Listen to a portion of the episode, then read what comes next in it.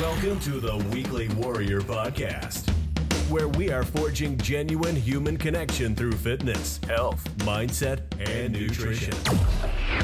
Let's get to the show with your hosts, Jared Bradford, Connor Edelbrock, and Corey Mueller.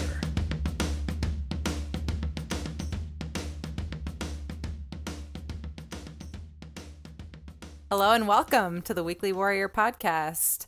You're listening to episode one forty-three, where myself, Connor, I'm joined by my two co-hosts today, Jared Bones Bradford. It's a great day. And Corey Mueller. Here I am.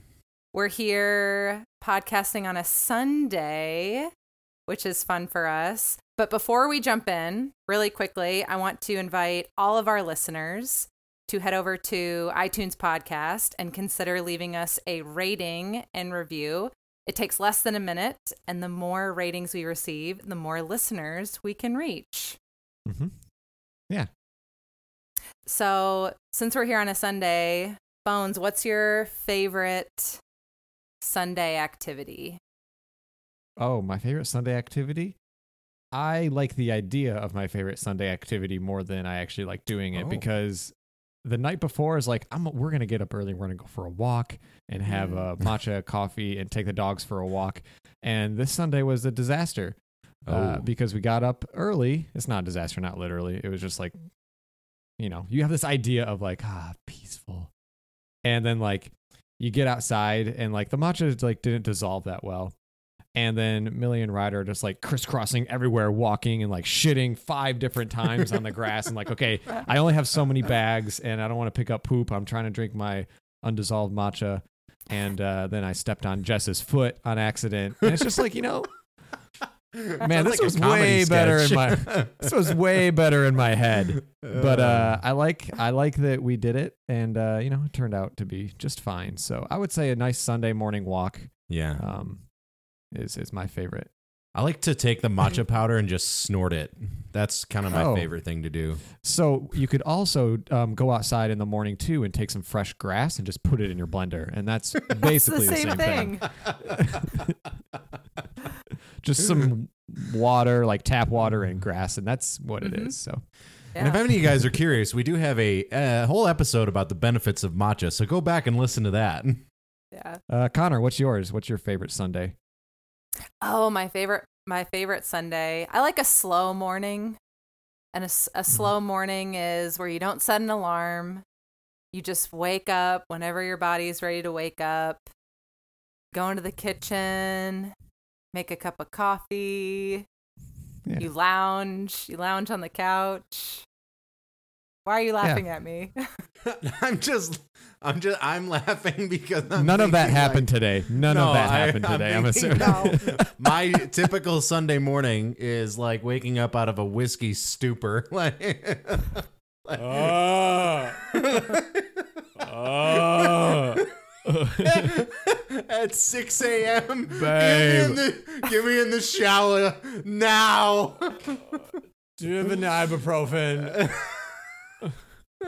Oh, we don't have any. Oh, man. We don't we believe don't in painkillers. yeah. Just go outside and sit as the morning sunrise starts to cook your body. And you're just like, ah. Yeah, yeah, that's kind of how, like, better. Yeah, haven't been drinking as much lately, and had one too many last night, and that's how it felt. That's that's your Sunday morning. Connor's Sunday morning is nice and cozy. And I know, very pleasant. She sits I on the porch. I was just thinking about the contrast. And, yeah, the contrast of yours and hers. Yeah, just yes. But no morning but, can ever be as bad as the one we had in Chicago, Saint Patrick's Day. So there's that. Well, well, hey, you don't want to. We don't maybe someday we'll share that. that story. Maybe. Babe, what's your ideal Sunday morning? Yeah, I in a perfect world, not waking up with a massive headache and uh, feeling, I mean, feeling rested is nice. But uh, last week we had like damn near the perfect day. So here, like we went out and I went hiking, scouting for like four hours and had my bow and whatnot. And that was awesome. And then we had lunch at Mama Lou's, and we had ice cream at Interlochen State Park, birthday cake ice cream. And yeah, I mean, that's kind of like my ideal Sunday. You go out for a little bit, do something with with a friend, and then we go and have some Mama Lou's or whatever and spend some time together, and then end it with some ice cream. Yeah, that sounds solid. Yeah. You yeah. mentioned uh, being well rested and ready. I've been wearing the Oura Ring. Have you guys ever heard of the Oura? It's like the Whoop. You know what Whoop is? Mm-hmm. I heard the Oura Ring is like a, it's like the Apple Watch, but it doesn't track your movements and the government can't watch you. Yeah, maybe. I don't know. I think they can still tr- track you and uh, sell you yeah. stuff, but it, you wear it on a finger because it's a ring. And uh, so, yeah, it's like a little bit more, it's supposed to, they say, more accurate than the Whoop because it's more sensitive on your finger to the heart. Beat or something like that. I can't remember totally. This is not an ad for Oura, but uh, I've been wearing it for a while. I've been and curious about it anyway because I know you've been wearing it. Yeah, it's really nice. It's the first trackable I've ever worn. Jess used to wear the Whoop. Now we're both on Oura Ring. It's it's just like cool. So it really, it's really good at tracking sleep and tracking readiness. And uh, so it's interesting because for the first month and a half, I was just doing like CrossFit like three days a week, honestly, and just trying to survive with that. And my readiness would always be like tanked in the morning mm, and then would go up on days I wouldn't do it. So then this past week I switched my programming to like more just strength building and cardio twice a day, more like monostructural, like, all right, let's bike and row and jump rope and stuff mm. and not like barbells. And like my readiness and my resting heart rate have been like so much lower at night. My sleep is better. Oh. Um, and I feel like way better waking up, which is like very interesting um, to me. So I'm, t- I'm, uh, I'm titillated. I, I have a question. Okay. So your Oura Ring, um, so I like I have the I have experience with an Apple Watch. I don't have experience with any other type of fitness tracker. Sure. An Apple Watch, you can like track your workouts um, specifically. The Oura Ring, and it like tracks your heart rate and all this junk. Yeah. So the Oura Ring, I know Whoop is like recovery and sleep. What is the, does the Oura Ring track? Heart rate? Does it track workouts? Does it, or do, is it just like a sleepy sure. heart rate or whatever? I don't know. Whatever. What is the? So it's way more intuitive and in depth and detailed than just an Apple Watch. So Whoop kind of does the same thing. It's just a different type of wearable. It's a wrist wear, and this is a, a finger ring. Yeah. And so yeah, it tracks heart rate, resting heart rate, sleeping heart rate, uh, heart rate variance. Um, it tracks your blood oxygen saturation, your uh, mm. your your breathing rate, your temperature change throughout the night. So what's what's also interesting, why I kind of was like, oh, this is like legit. Jess started wearing it for about two weeks, and then her resting heart rate and her temperature like spiked one night. Mm. And uh, she woke up and she's like, I don't feel too good. And, uh, it, you know, her resting, when you get sick, your resting heart rate will go up because you're fighting a virus, and you're, you'll throw a temperature because you're, you know, you have a virus. She ended up having COVID again, mm-hmm. and it didn't detect like you have COVID, but it was like, but something hey, is wrong. Something's wrong with you right now. Mm-hmm. And she tested that day, and she was positive for COVID again the same year. It's so sort of like was a check engine light for your body. Yeah, yeah, kind of. Hmm. Mm-hmm. Yeah. So, and also interesting, I'll tell you, my readiness also tanked two weeks ago when I had an alcoholic beverage on mm-hmm. a Saturday night, and Sunday I was like, plummeted, like it went down a lot. And uh, that's, and when you say readiness, is well. it based, is it like a percentage? So like at one hundred percent you are ready to rock and roll, give, and at fifty percent yeah. you're not. Yeah, basically they give you a score, and it's based on your heart rate variance, resting heart rate, temperature, and mm. your overall activity the day prior and the the week prior, really. So yeah, it gives you a score based on that, and a lot of things affect it. Now, um this is partially, so part of the Apple Watch thing. I'm sorry, I'm asking a lot of questions because I'm very interested. I'm intrigued by this. Yeah. Um, part of the reason I like the Apple Watch is because it tracks your workouts, and you can go back and like, yeah. oh, I, you know, did this on this day or whatever. With the ring, with, with the ring, precious, um, does that also track workouts, or is that just um, mm-hmm. tracking, you know, your... Well, your heart rate spiked, so you were working out. You know what I mean? Like, yeah, can you can you... track workouts. Cool. There's uh, biking, walking, running, cross training. It's not great at actually tracking CrossFit, but it's really good at tracking movement, distance. So I have biking, two more, walking, stuff two like more that. questions, yeah. and then I'm yes. going to be done on the Oura Ring. Yeah. Uh, okay. Does it get in the way? Like, is it uh, like trying to grab a barbell or whatever? Because that's my biggest thing. I wear this uh, like rubber ring most of the time. Are you married? Uh, yeah, married. I got a wife, you know what I'm saying? Nice, nice, bro. Yeah, yeah. She she real hot, you know? Oh, okay. Uh, so that's my biggest thing about a ring. Like, I would wear a real ring, but it just gets kind of in the way. So the Oura Ring, is it bulky? Is it like, do you notice you're like, oh, that's annoying? Or do you just kind of get used to it? Yeah, I don't like wearing stuff. So the first probably two weeks of the Oura Ring, I was like, this is annoying. It doesn't feel like it's staying mm. on my finger. Uh, I got used to it. My finger swells and goes down, and the ring is harder and easier to get off, just like any ring, I guess. But the yeah. thing that does kind of suck, as far as actual CrossFit, it it is a bit bulky, and it's not the most comfortable to wear. So if mm. you see that right there, yeah, that that guy, I just I just showed you guys my hand. Uh, so there's a blood blister because I was wearing it on my finger during like a toe to bar pull up workout, ah. and it like kind of like kept rubbing and pushing. I see. So I switched it to this finger. So yeah, it is a bit uncomfortable holding a barbell, but not too bad. More importantly, it's uncomfortable holding for pull-ups and kipping pull-ups and things like that. So I usually just take it off. Yeah, I would. The biggest concern that I have with it, I'm super intrigued by it, but like work related. Um, mm-hmm. We deal with a lot of dangerous equipment on a fairly yeah. regular basis, and um, the watch is nice because it's out of the way, and yeah. the silicone rings are nice because you can just cut them off with a pair of scissors or, or whatever, um, and it doesn't pose a risk of, you know, you losing a finger essentially. Um, yeah. So ne- last question, and then we can move on from this. This was totally unscripted. How much yeah, does sorry. it cost? This is great. Okay, so I would agree with you that don't wear it around uh, heavy equipment that can rip your finger off, because there are like I reddited it and like. I reddited it, but I put on looked reddited on Reddit CrossFitters with, you know, Oura Ring, and they're like, yeah, you know, not really. It's uncomfortable. Like I've had people been degloved or like de-sleeved their finger from mm. different things, and it's a hard mm. ring, right? So it's hard plastic. It's I don't have it on right now. It's charging. So yeah, I wouldn't wear it for that. What was your question? How much? How much, how much are is they? it? Yeah. So it's the silver one is two ninety-nine, mm. and that includes six months free of the app. And then the app is six dollars a month after that.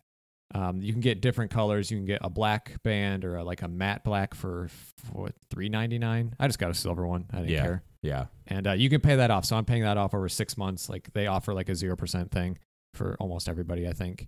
And uh, it's like thirty bucks a month for six months. And then the ring's paid off, and then it's six bucks a month for the app.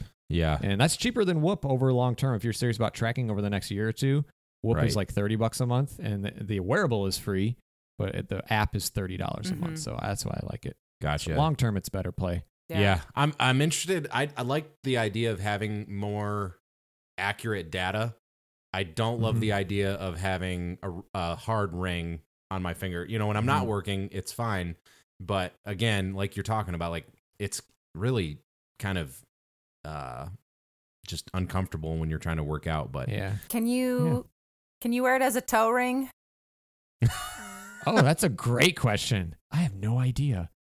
They give you a sizing kit, so I would imagine maybe, yeah. Would it pick up your like your H R V and your heart rate on your I don't know. on your toe? Well, your pulse goes into your feet because there's blood flow, right? Yeah. I, I'm thinking of like patients that I see, and they all of them have like horrible circulation. Their feet are just all swollen. Mm-hmm. Like them, definitely not. But yeah, uh, maybe, maybe if you got big toe, yeah. They could fit a ring okay. or a really small ring. Yeah. Yeah. That's cool. I I used to wear a Whoop, and yeah. I know a lot of people that wore Whoops, but then something that you did is you actually took the data and the feedback that you were given, and you adjusted your programming. Mm-hmm. Yeah. What I will say is most people wear a Whoop and they just go, fuck, I'm in the red today. Oh, well, let's go totally. to CrossFit. Huh. Let's go lift heavy. Let's. Yeah. They don't Let's make get any... some caffeine and call it good, huh? Yeah. yeah. Well, I'm going to go run a marathon. They don't make any changes. Yeah. so. Yeah. I w- and then that's that's such an important thing. And I, I've mentioned that too. And I've called it out is that like, why spend all that money on something if you're not going to use the mm-hmm. data towards your yeah. benefit? Like mm-hmm. that's what it's there for. And it really does change. So like one morning I woke up at like six thirty and my readiness was like tanked and I got like six hours of sleep. And it was like, it was just a shit morning so far. So I was like, I'm not going to work out. And I went back to bed and took another hour and a half in bed asleep. And then my readiness was like way up. Yeah. And so amazing. Just that extra sleep. And it, it, it can calculate your R E M sleep and deep sleep too, which is mm. interesting. Um, so yeah, it's, I think that the, just the sleeping part is so beneficial to me because I love sleep and it's really important to me. And uh, the readiness. So even if Corey, like you have an activity like throughout the day, Like you, like you got to run a chainsaw now, and like you could easily slip it off if you remember, um, and you could still get your steps in overall at work. But I wish that they would come out with like a silicone version. Mm-hmm. Well, I was gonna say, as soon as Oura Ring people, if, if you're listening, give me that silicone shit. We'll call it the Ranger. Yeah, yeah, that'd be great.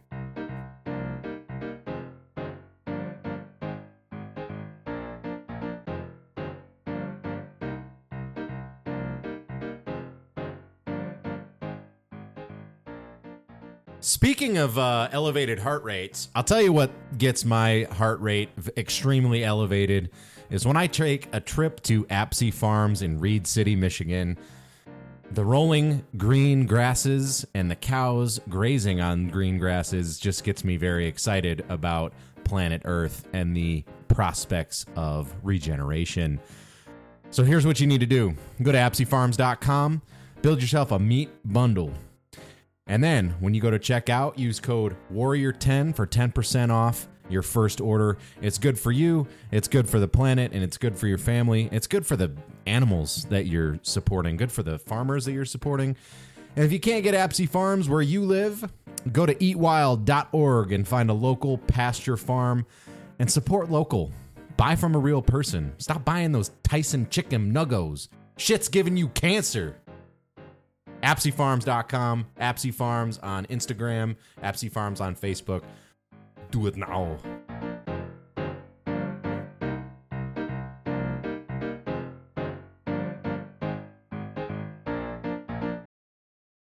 Back to the show. That was awesome. Eh? Eh? We're going to have an interesting conversation around effort and perceived effort. And Corey was the one that brought this topic up. And before we get into the meat and potatoes of the episode, I'm curious to understand and hear some examples of a time when you told yourself a lie, an untruth, about how much effort you put into something. So this has sort of been a common theme, I think, throughout, especially my adult life, uh, um, growing up, being a part of athletics and having a lot of pressure put on for uh, athletic performance and stuff like that. I used to oftentimes, you know, you like to tell people, it's fun to tell people that you work out and that you try to stay fit and whatever. And part of that was my own self-esteem because I've always been a bigger guy. I've always, you know, been a little hefty. And part of the thing that makes that okay is the fact that, well, I can go to the gym and I can push big weights around.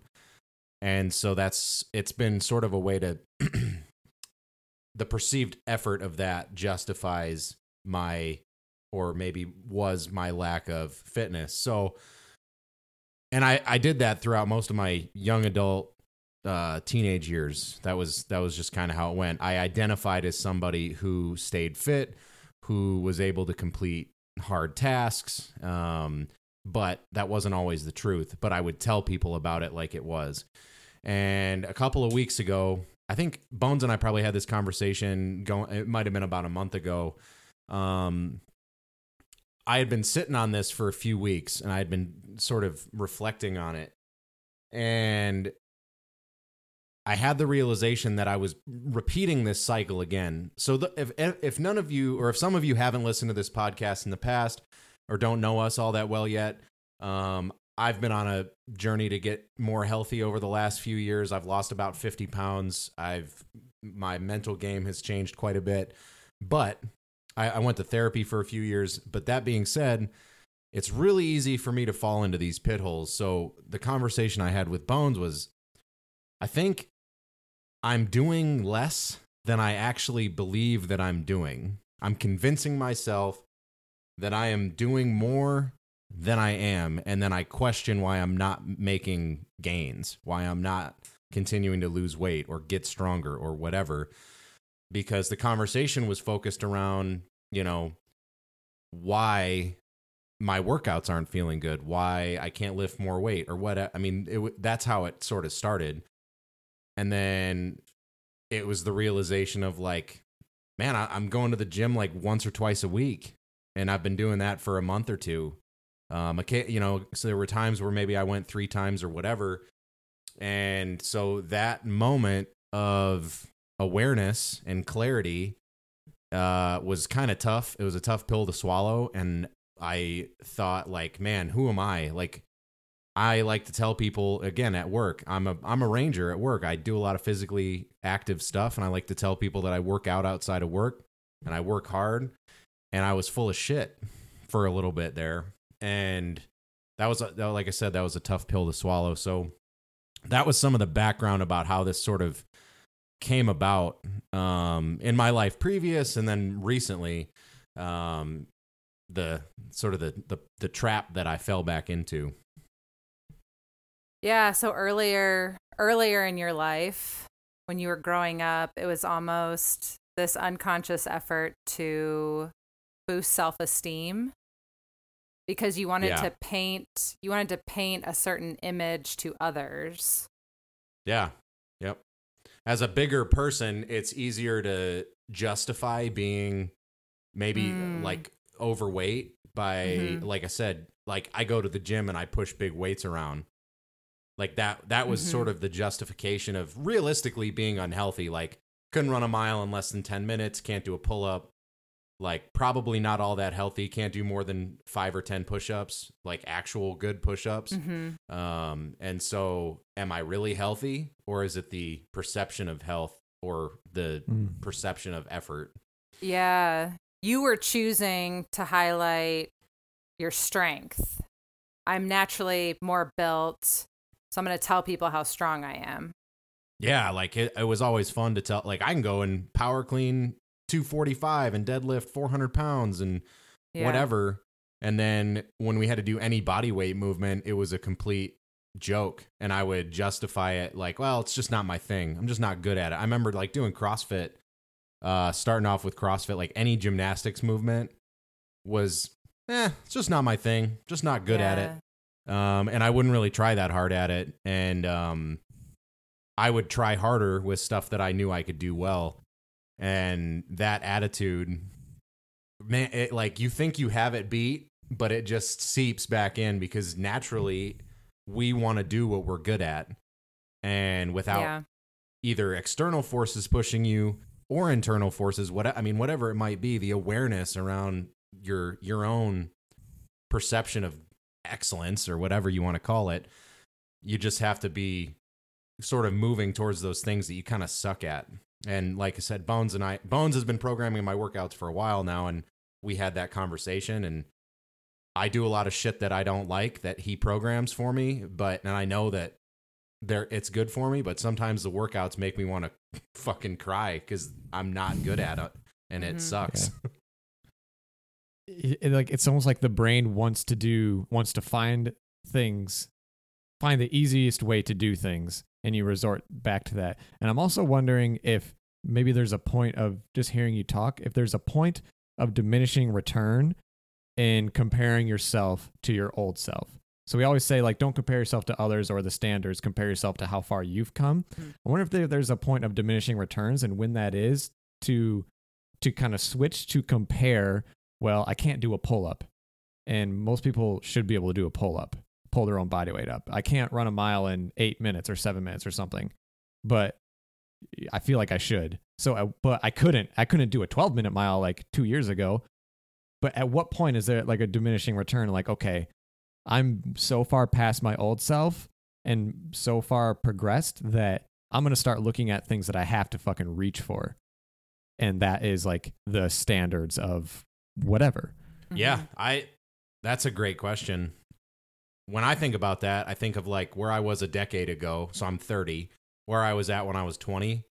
The person that I am now wouldn't, I, I wouldn't even recognize me. You know, if I was a twenty year old looking at me as a thirty year old, I'm healthier. Mm-hmm. I have an overall like better, uh, me- like better mental health.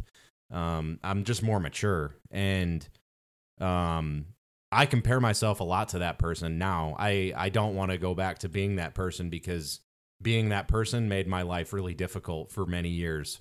Um, and, but I don't, I guess I don't have a good answer. Like, at what point is there diminishing yeah. returns?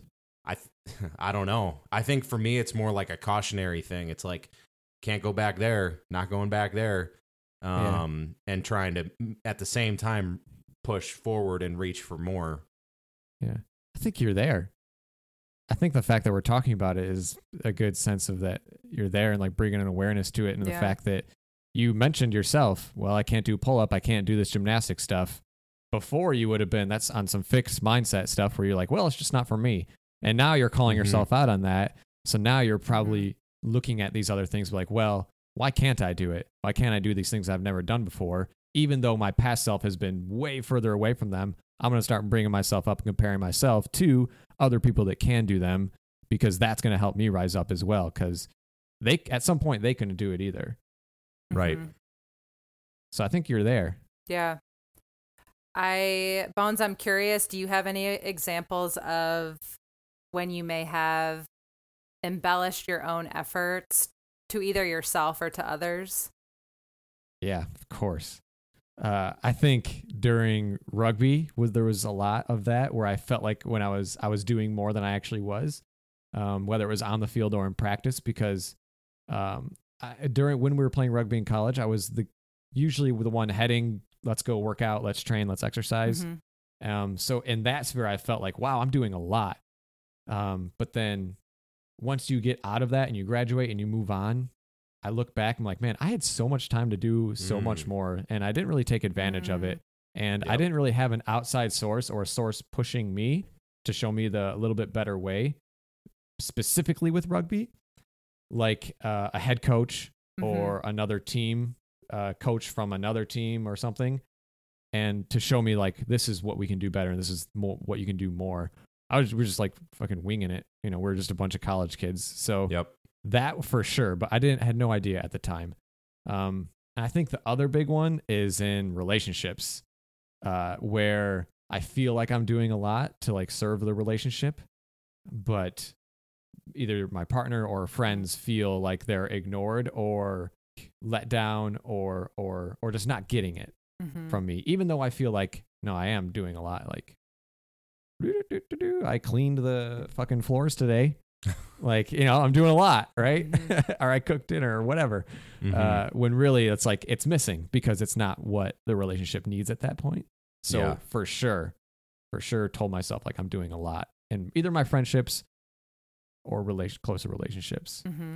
I think it's, man, we, I think we all do this. Like, all humans do this exact thing most of the time, because it requires a level of awareness to, and really being able to confront your own bullshit to be able to reach to that next level of effort and um, do things that are actually difficult for you.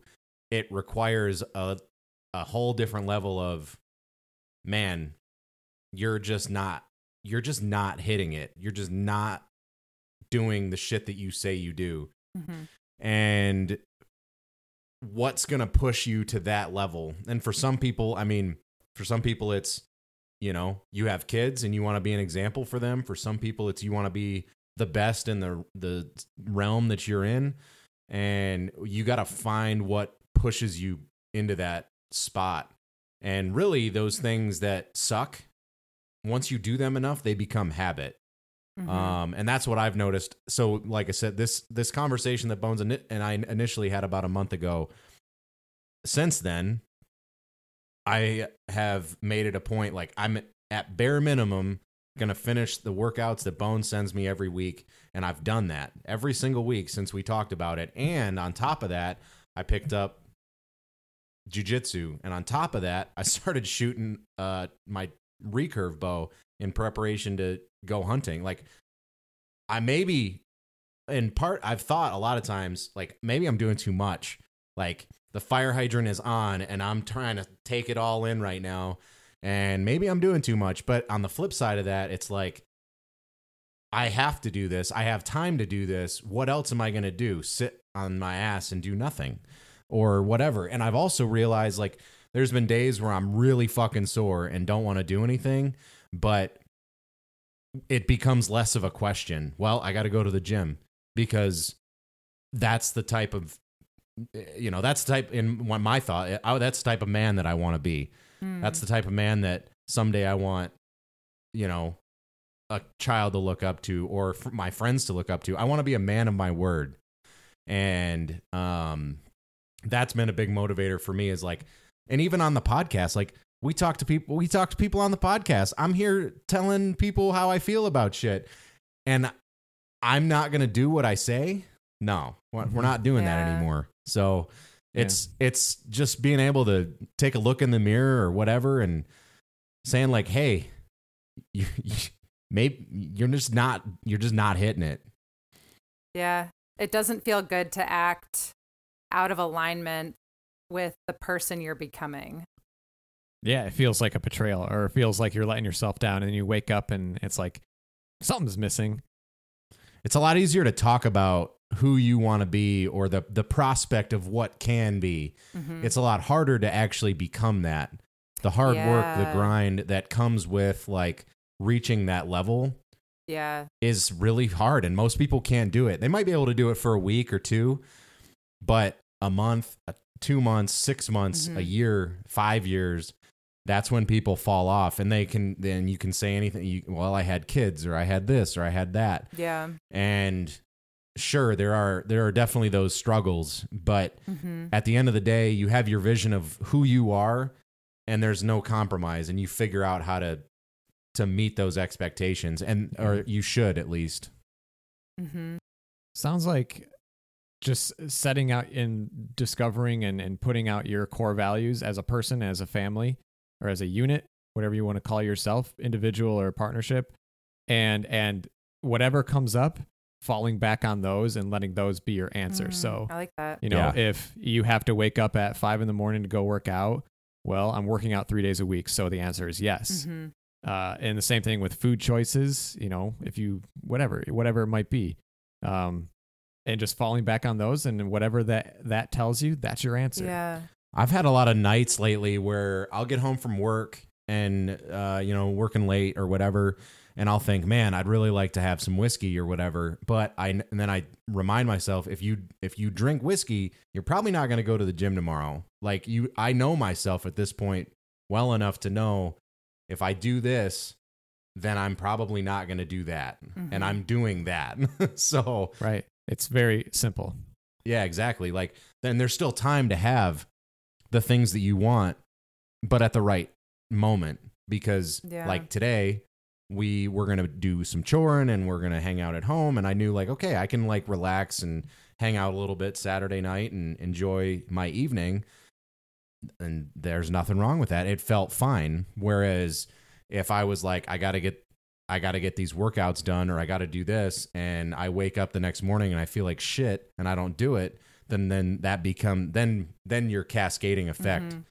happens because it's just the, you know, the shitstorm that follows. I was, man, I was thinking a lot about how subjective effort is and also how terrible um, our recall is of our efforts.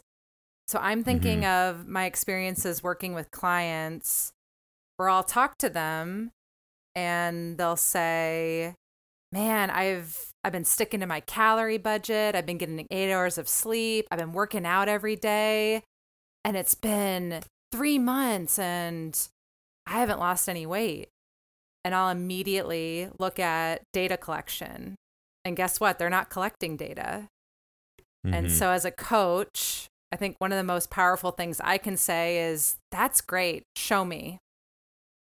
Almost like prove it. Show me. Track your food, mm-hmm. track your sleep, track your workouts, and let's see. Let's look at it.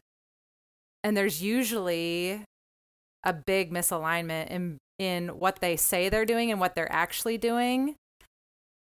But I don't think they're lying to me on purpose.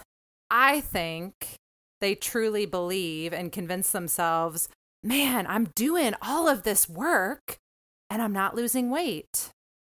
But that's that's the exact thing that we're talking about, though, is it's really easy to convince yourself that you're doing more than you are, because you your your mind, your your believe you want to believe that you're putting in the work mm-hmm. to make the progress that you want to make in whatever whatever it is. But it's I mean that's just I think that's human nature. It makes us feel good. It's a little dopamine rush. It's it's our little yeah. it's our feelies, right? Yeah. And what what you said, Connor, is that the data is everything. Mm-hmm. It's everything. Right. If you have uh, what my mind went to is an in-body scan. So if you have like data, yeah. raw data mm-hmm. right there, this is it. You, you gained weight. Well, you gained muscle mass and you lost body fat. Right. Yeah, you gained weight. Like, it's not about in your fields. So, and like also with sleep. So people are really bad at gauging how much sleep they got. Mm-hmm. People will tell you that they got, I got like three hours of sleep last night when they actually got like six. Yeah. There was a night last week that I woke up at three a.m. and I swear to God, I thought I was awake for like an hour and a half, just thinking over and over, same stupid thoughts. Mm-hmm. Had a song stuck in my head. I couldn't go back to sleep. Yeah. I was like, man, I got like four hours of sleep last night, yeah. Jess. And I woke up, I had nine hours of sleep. Yeah. I think I was just ready to go at three a.m. Mm-hmm. It was crazy. We are such bad gaugers of our inner self and our inner workings and what we're doing. Yes. And uh, that can show up as like uh, what we're talking about with Corey, like the effort level. Mm-hmm. Yeah. So another thought I was having, this seems like cognitive dis- dissonance, right? Like telling ourselves mm, these yeah. untruths. What's what's this is going to sound like a weird question, but what's good about this? Is there anything good about this? I'm just I'm just thinking, I think, yeah, maybe. I don't know. I'm I'm I'm trying to think past my own personal experience, because the human psyche is really fragile, and maybe you need to tell yourself, like, I got to the gym and I, you know, maybe I didn't put in the best effort, but at least I went. You know what I mean? Like, there is that. Mm. Like, I yeah. didn't have the best workout, but I went through the motions and did the thing.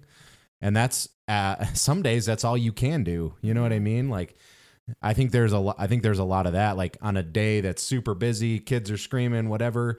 Hey, I did, you know, I did some air squats today or fifty push-ups. Like, you should probably feel pretty good about that, considering yeah. whatever it is that you're dealing with. Absolutely. So you're making the best of, of the situation, and any effort really is better than no effort. Mm-hmm.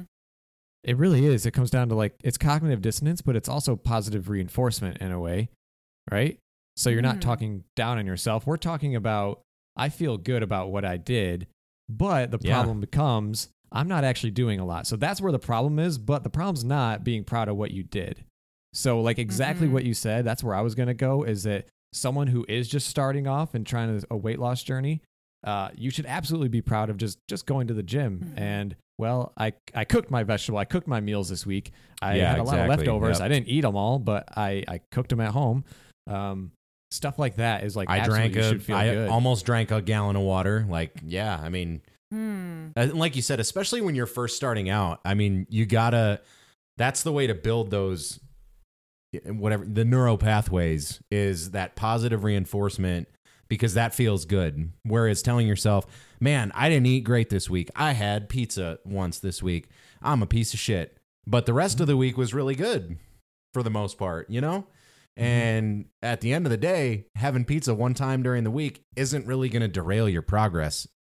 And hmm. it's so um, it is a, it is a really fine balance. There's a, quite a, interesting dichotomy between that, because you do need to you do need to take like honest stock of your progress, but also really reinforce the positives that you're that you are, you know, performing. Yeah. That's interesting. So what you're both saying is you're almost taking an optimistic look at your efforts to fuel your efforts. Yeah. And everyone's a little different, right? Like, it depends where you're at in the journey. Like right now, I feel that I needed, I, I want to call it a harsh look. I wanted to, I want to call it like a realistic look at mm-hmm. my actual effort, not my perceived effort, because my perceived effort wasn't getting me what I wanted. So then it's like, okay, what am I actually doing? Mm-hmm. When you when you sit down and take a look and take stock of where you're actually at, what's happening. Mm-hmm. And so that's just awareness. And I'm not making progress. Mm-hmm. I'm not super happy with where I am. So, and but here's the thing too, like there's still a positive in that, because me not being happy with where I'm at right now is so much better than where I was at two years ago or four years ago or mm-hmm. whatever. And so even though I feel like maybe I slid back a little bit, that backslide isn't even close to where I was when I was at my best a couple years ago. You know what I mean? So like there's there's my best now, or I don't know, that I, I kind of I'm getting myself a little bit confused, but there's a difference now between what I think is not enough and what my former self thought was unachievable. Yeah. Yeah, so you're you're not enough today is still way more than what two years ago thought you'd ever be capable of. Mm-hmm. Yeah. Right? Exa- so yeah, that's exactly. where like the blissful the blissful unawareness of the our past self or whatever in that mm-hmm. instance is is what you should be afraid of, is what you should try to like move away from. Being aware that right. you're not doing enough is a pretty badass situation to be in, because now yeah. you're like you've got gas and you're ready to pour it on the fire and ready to, to like make some fucking changes. Mm, yeah. Mm-hmm. And that's how it always, like with me, I I remember when I finally had enough and I'm okay, I'm tired of being fat and out of shape. I'm going to get my shit together. That fire that, the, like you said, pouring gasoline on that fire. It was, it was hot. It was burning. And mm-hmm. um, I've never really quite been able to replicate that, because that was just like pure rage, motivation, whatever you want yeah. to call it. And now it's more like, I know the things to do, but I need to get over my own bullshit first, because your own bullshit's always going to come back, always. Mm-hmm. And the the person that you were ten years ago, five years ago is still there. And you have to recognize that too, and shake hands with them and say, hey, no, I appreciate you. I appreciate everything you did, but like, you gotta go sit back down, because I'm I'm in control of this team right yeah. now. I have a chair. I have a chair. I have a chair. King, I of, the king of castle. King of castle. King of castle. You do this. You do this. Yeah. yeah. Tell your exactly. old self that. Yep. Yeah. But like, recognize, like being able to recognize your old self too, though. Like, thank you for everything that you did. I appreciate you. But like right now, it's time to go. It's hard to get to that point where you can highlight that discrepancy. It's really hard to, sh- the way you did, shine a spotlight on your actual efforts, because it takes an incredible amount of self-awareness and reflection. Yeah. And it's not fun to have that, those realizations. I remember having these like thoughts and the realizations that I, and I'm like, man, it, this sucks. Like, it's not yeah. super great, but it ultimately has been really good. Um, and I'm glad that it happened, but yeah, it, it's not fun in the moment. It's easier to live in denial or delusion, right? I think so. I, from where I sit, I always think I'm not doing enough.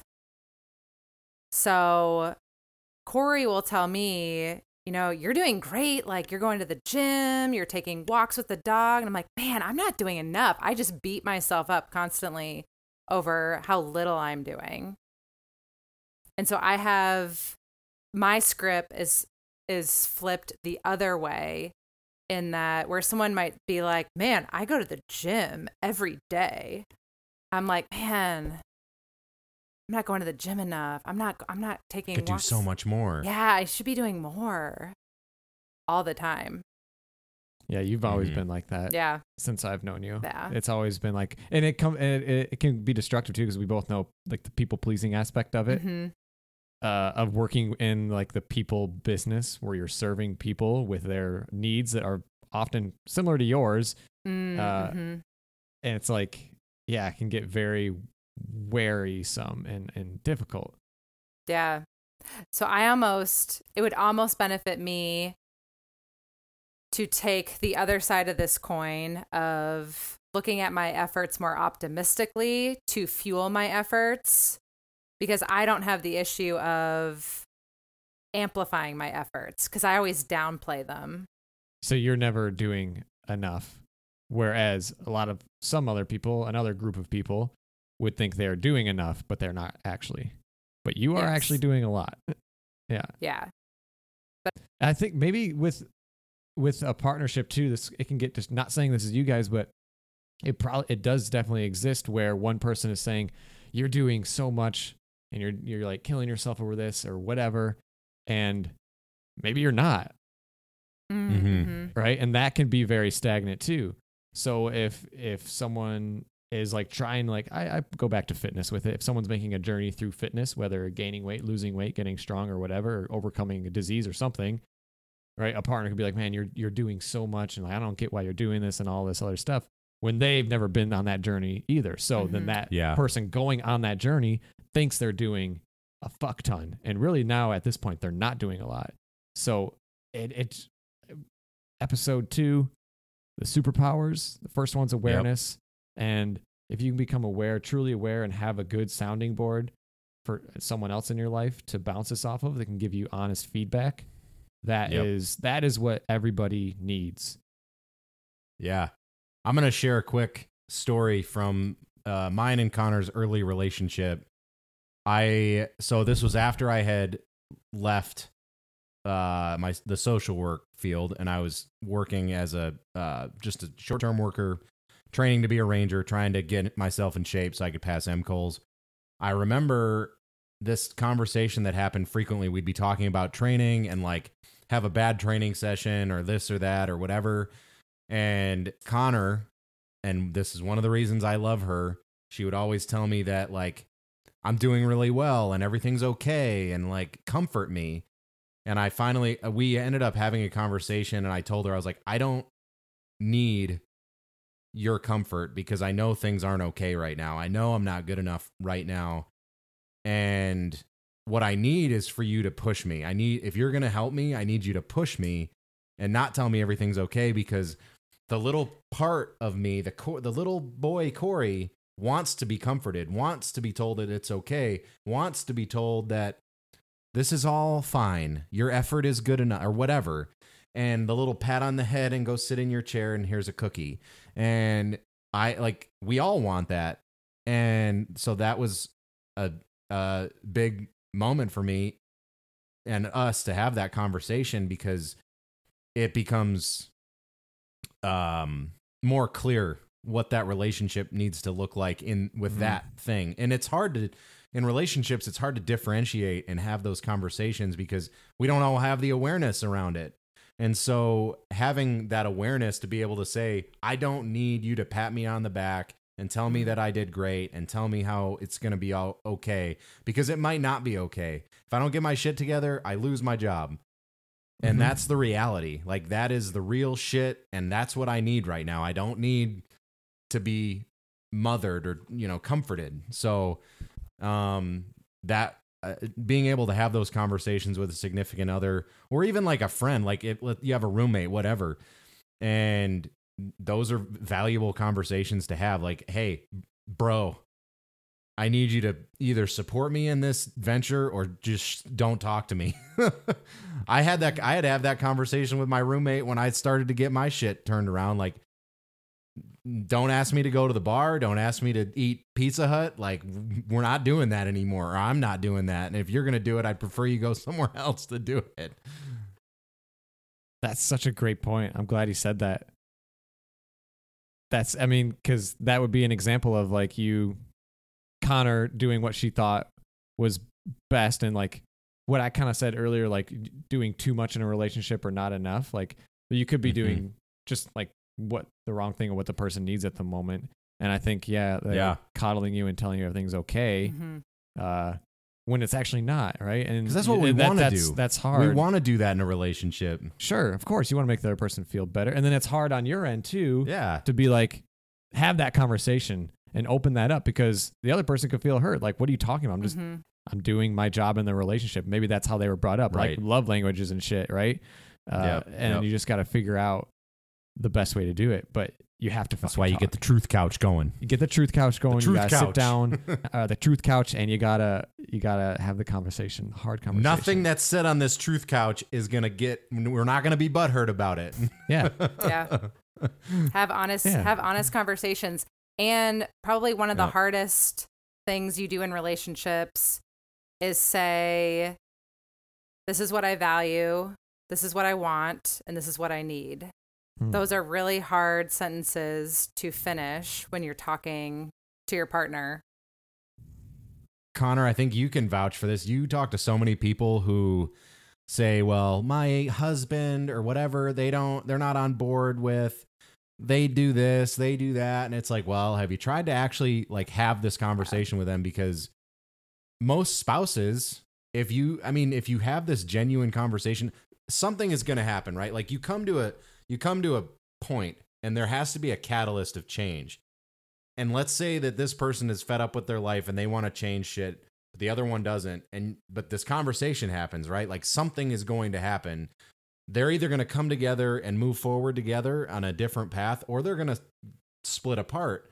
But like something is going to change. It's not the status quo is not going to remain. Your excuses are no longer valid. Something will change one way or the mm-hmm. other. And that again, circling all back, that's why these conversations are important. Yeah. I absolutely will agree with you. And I will say it doesn't always change, though. There are definitely plenty of, like, in the example of, let's say, the guy is popular.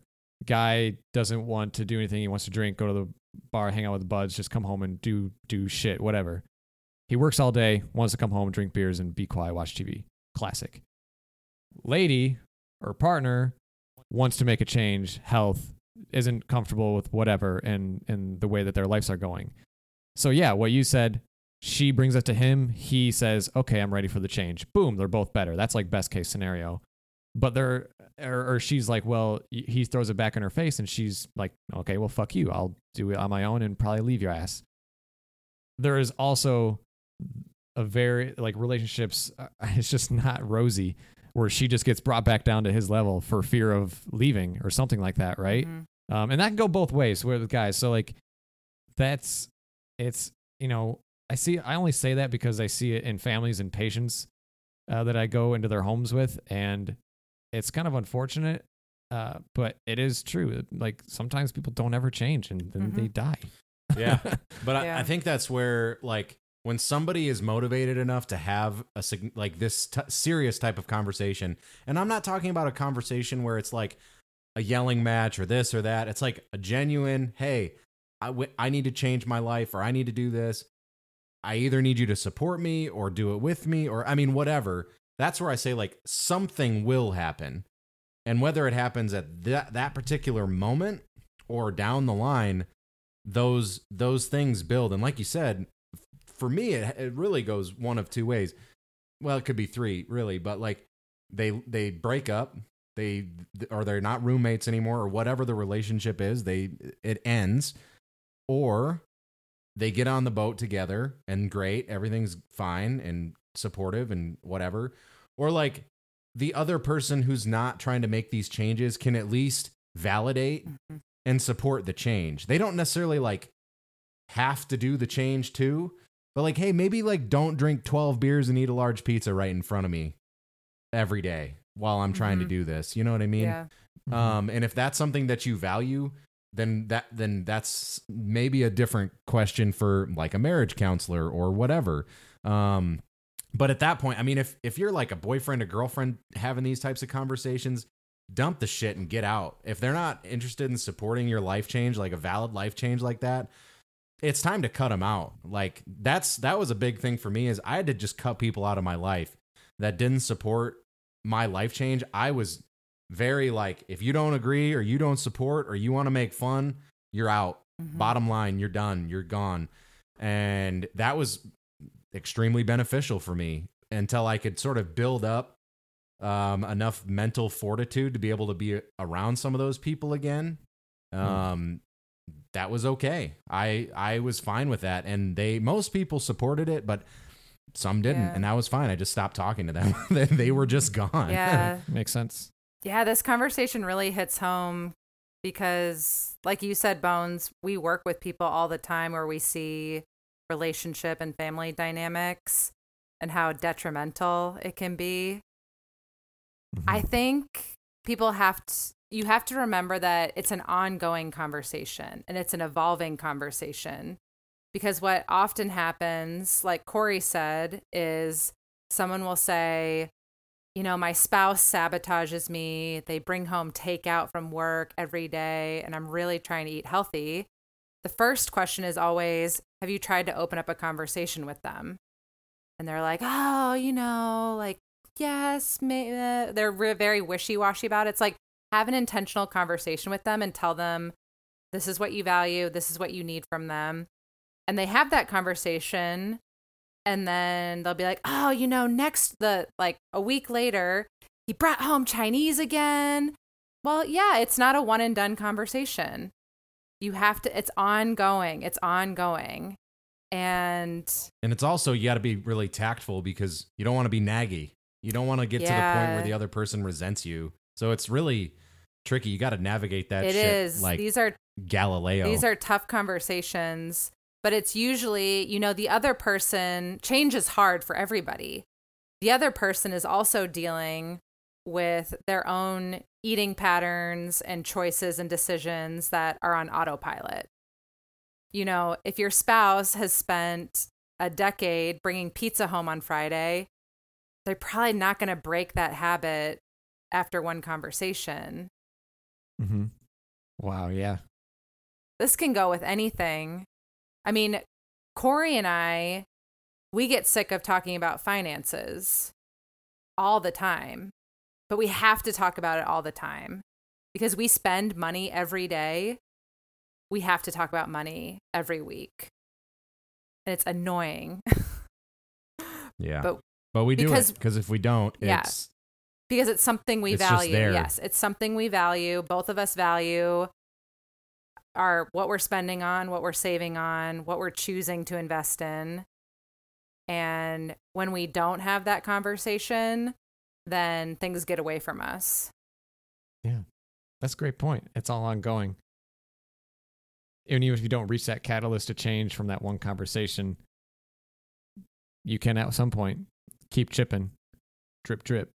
Yes. Yeah. Any, any final thoughts on this topic? What's some like take home for someone who's like, oh, I've never thought of that. Am I doing, am, am I, am I doing enough? How do I gauge that? Yeah. Like finding the space to be able to have those own, your own introspection so you can take a look mm. at that. Yeah. I think that's a good, that's a really good thing. I'll just spit out a couple quick ones for me. Motorcycle time. Um, because there's no other distractions besides riding. You, you're not listening to music, podcasts, whatever. So quiet time. What for me, it's like motorcycle time is huge. Um, and then, um, like outdoors, hiking, whatever. Um, I find that both of those for me are great times to be introspective and sort of reflect on some of this stuff. Yeah. I think for me, it goes back to the data collection. I think the one of the best ways to build self-awareness around what you're trying to change is track it. Honestly, mm. track it for a period of time. So if it's workouts, track your workouts. If it's food, track your food.